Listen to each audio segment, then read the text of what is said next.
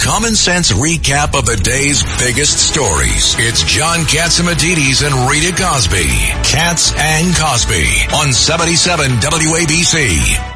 And joining us now here on Katz and Cosby, we have Professor Emeritus at Harvard uh, and also great author Alan Dershowitz. Professor Dershowitz, um, you just heard um, so eloquently there from Kevin McCarthy, of course, of his unwavering support of Israel. Uh, this comes on the heels of there are massive protests taking place all over the country, all over the world. And in fact, right now, as we speak in Times Square, there are thousands of people uh, on both sides. There's supposed to be, I think it's like two or three thousand at least. Um, I, I'm trying to figure out the both sides. You know, to me, uh, there's the victim was Israel, and yet some of the vitriol that we have heard on this day of rage is scary, Professor Dershowitz. Well, let me tell you which side isn't represented. There's nobody out there calling for a two-state solution. There's nobody out there calling for peace. There's really nobody out there calling for the end of the occupation. What they're calling for is the end of Israel. They're calling for ethnic cleansing, genocide. They're calling for the Hamas charter, which is an anti Semitic charter. But nobody is calling for a two state solution, for modification, for reasonableness, for compromise. This is the Hamas side calling for the destruction of Israel, cheering on rape, cheering on beheading. So, you know, the Palestinian people aren't being represented there. The people who are represented there are the killers, the murderers, and, and, and the rapists. And, and, and, and you know who supports this? The City University of New York Law School, um, students at Harvard, uh, students at Yale. They're on the side of the killers. Now, they deny that. They say, oh, no, no, we're only there for the Palestinians. Well, the Palestinians aren't in favor of Hamas. They hate Hamas. Uh, Hamas killed the Palestinian leaders. Hamas doesn't want a two state solution. Hamas wants an end of the occupation of Israel. That is, they want, as all the signs say, from the river to the sea, which means the end of Tel Aviv, the end of West Jerusalem, the end of Bnei Brak, the end of Haifa. They just want the end of Israel. So let's not think that this is just oh one side for the Palestinians, one side for Israel. No, it's it's murderers and Nazis on one side. Nazis. That's who they are. And anyone who supports Hamas should be treated exactly the way you would treat a Klansman, a Nazi, somebody who supported lynching, somebody who supported throwing bombs into black churches. That's what this is. You know, Professor Dershowitz, did you see this is stunning because the Israelis are now saying we're about to do this incursion into northern Gaza. Uh, they've telegraphed it. They're even they're they're saying good people get out. They're even yep. dropping leaflets warning them over there, saying you know get out.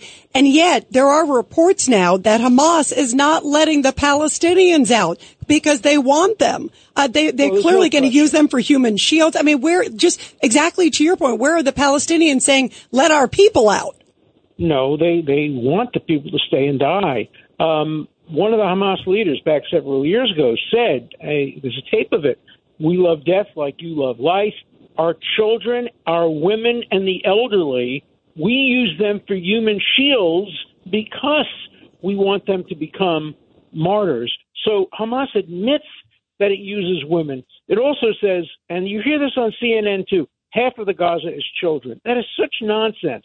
What they count as children are 17 and 18 year olds who are throwing Molotov cocktails and who were involved in the attack on Israel. Yeah, they're 17 and 18, but they're not children, they're murderers. They also say we have women. Yeah, we have women. You know how many women participated in the attack on uh, on Israel? Plenty of them. So don't tell me that if you're a woman or if you're a 17 year old, somehow you deserve to be treated like you're a three year old. The three year olds in Israel were burned to death. Those are children not the Hamas terrorists. They're not children. They're murderers who happen to be below the age of 18. Yeah, and yet it seems like some in the media are afraid to even label them murderers and terrorists. Everybody, we are speaking to Professor Alan Dershowitz here on Katz and Cosby. Uh, Judge Richard Weinberg, you've got a question. Alan, I saw you debate Cornel West on uh, television yeah. the other night, and what I thought was absolutely outrageous Professor West's comments were that you somehow did not understand the context. Therefore, since you didn't understand the context, you didn't understand why this slaughter of innocents was justified. Could you comment on that?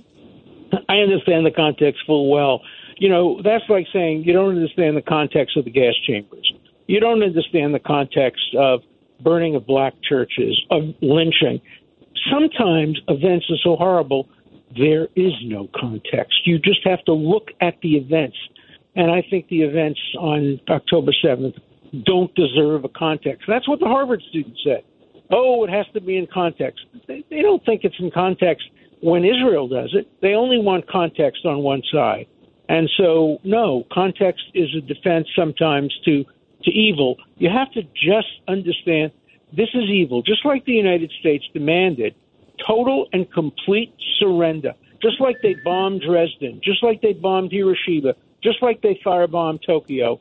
There is no surrender on the Israeli part.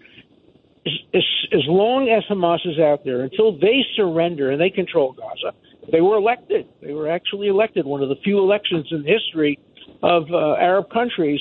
They were actually elected in a fair election. I was there when that happened. They were elected in a fair election. The majority of the people in an open election before Hamas took over voted for Hamas. I'm not saying that means you deserve to die, but if you're given warning, if you're told that you can leave, nobody gave warning before Hiroshima and Nagasaki, before uh, Dresden. Uh, Israel is giving a warning.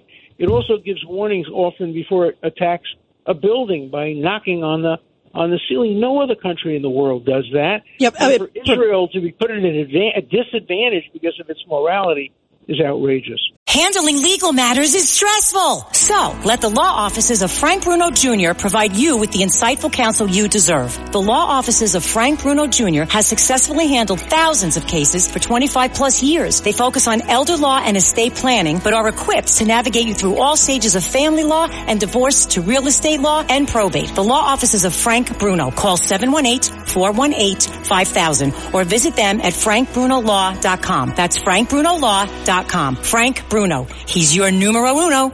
Professor Dershowitz, Ed Cox has a question. Yes, uh, Professor, I think you would agree that even though Biden didn't mention Iran in his speech, that Iran is the puppet master here. There's no doubt. There's the no doubt. Question then is, what's the bigger bigger purpose here? Is it just to make sure that Saudi Arabia doesn't join the Abraham Accords, or is it to really unleash Hezbollah and try and destroy Israel?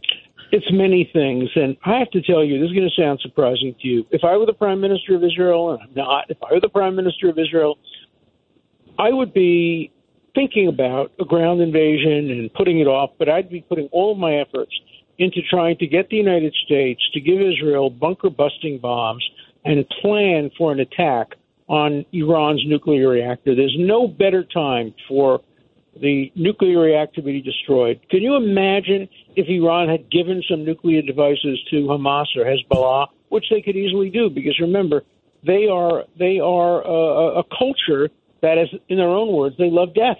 So they're not deterred by the fact that Israel would retaliate with nuclear weapons. Hey, they're all going to go to paradise, and uh, they'll get their reward there. So Iran must be punished for this, and the best way to punish it is to prevent it from getting nuclear weapons. So I'm hoping, but I have no information about this, that uh, Israel is behind the scenes planning, maybe with the support and help of the United States, not the military help, but just logistical support of the United States, to use this as an opportunity to destroy Iran's nuclear reactor. That might also weaken the Iranian regime and allow ultimately for regime change, which would be the best thing that has happened in the world in many, many, many years. And now, John, John, you got a question real quick for Professor Dershowitz. Uh, Professor, we we allowed Iran to go from one a million barrels a day to three million barrels a day. Terrible, in, in yeah. case nobody has heard the number yet, it's two billion dollars a week. Even though we gave them six yeah. billion dollars, and now because the price of oil is up to the eighty, ninety, a hundred dollars a barrel, it's two billion dollars a week that Iran has extra money to to to to uh, you know, to Of course. lay out that- against terrorism. And that exposes the myth that Iran wanted the six billion dollars for humanitarian purposes. They have plenty of money for humanitarian purposes. They want an additional six billion dollars to uh, ferment more more uh, terrorism. Uh, I am busy now. I, yeah, I am busy now writing a new book called "The War Against the Jews." It'll be out in two weeks. Uh, about this. I've been spending, you know, 15 hours a day writing this book because I want. I will to give you there a big. a book. I will give you a big book party in New York. Okay, I will come. All right. Both of you, thank you very much.